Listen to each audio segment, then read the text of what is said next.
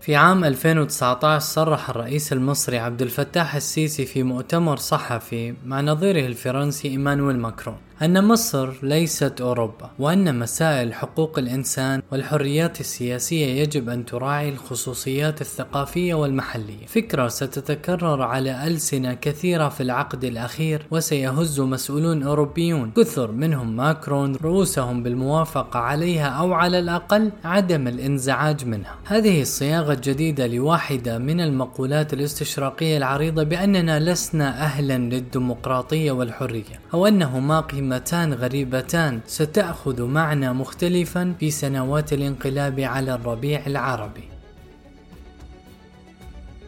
نحن لا نعرف الحرية، والديمقراطية صورة شكلية لا قيمة أخلاقية فيها أو وراءها. تلك هي خلاصات وائل حلاق المناهضة للديمقراطية الذي لا يرى النضالات الطويلة من أجل الدولة والديمقراطية وتطوير مؤسسات حديثة في وطن عربي مفتت. على هذه التخوم الكثيرة بين الحلم وانكساره برزت أسماء مثل اسم الباحث الكندي الفلسطيني وائل حلام. وفقط في هذا السياق يمكن فهم كيف لباحث قادم من جامعة كولومبيا أن يخرج عبر عدة منابر عربية آخرها قبل أيام منتقدا بثقة وببلاغة محافظة. قد تبدو للبعض تقدمية كل ما ناضل من أجله ملايين الشباب العرب طوال أكثر من عقد. في بودكاست مصور تحدث الأستاذ في جامعة كولومبيا في نيويورك قبل أيام عن أحد أطروحاته الإشكالية في نقد الحرية السياسية والديمقراطية باعتبارهما بنائين غريبين. من وجهة نظره فإن التاريخ الحديث والسياسة ما هما إلا تعبيرات عن إبستمولوجيا غربية معولمة تشكلت بعد القرن التاسع عشر وعلى هذا النحو. وكما سيقول حلاق وكما كرر في غير مرة فإننا لا نعرف الحرية أو أننا لا نعرف منها إلا صيغتها الأوروبية. أما الديمقراطية نفسها فمجرد شكل تعسفي يخفي خلفه ما يخفي من أنماط صناعة الرأي العالم. وفي هذا الرأي فإن المؤلف يعيد على مسامع جمهوره العربي هذه المرة ما كان قد قاله في كتب ومواضع أخرى أن الذاتية التي خلقتها الدولة الحديثة هي ذاتية مناهضة للأخلاق. ثمة ما يصيب في جل ما يقوله وائل حلاق. كما تعلمنا من النقود الكثيرة للدولة الحديثة. لكن وإن كان ثمة ما هو صحيح نسبيا في مقولاته المطلقة فإنه يعكس اغترابا كاملا عن واقع من يتحدث معهم وعنهم. فالعالم ليس مناظرة نصية. يمكن فيها أن تستوي الدولة الشمولية الحديثة مع الديمقراطية والأشياء. لا توجد بمعزل عن سياقها كما يود أن يدعي وسياق ما قاله ويقوله هو واقع عربي مشرذم. يناضل فيه شباب ويموتون من أجل دولة وطنية ديمقراطية.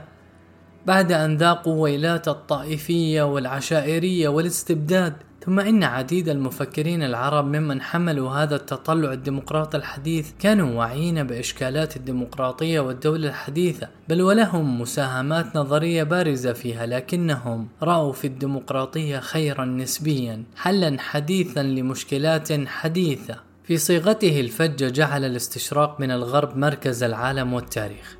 وادعى من بين ما ادعى أن تاريخ العالم الحديث بدأ بالتنوير وانتهى إلى ديمقراطية ليبرالية. وفي زمن صار يصعب فيه على الباحثين المحافظين في الغرب تكرار هذا الادعاء فإن كثيرين من نظرائهم النقديين أخذوا هذا الدور وإن بعباءة نقدية وفي سخطهم على الحداثة والغرب جعلوا الغرب في قلب العالم منتجا لكل شيء وعلة لجميع الأشياء.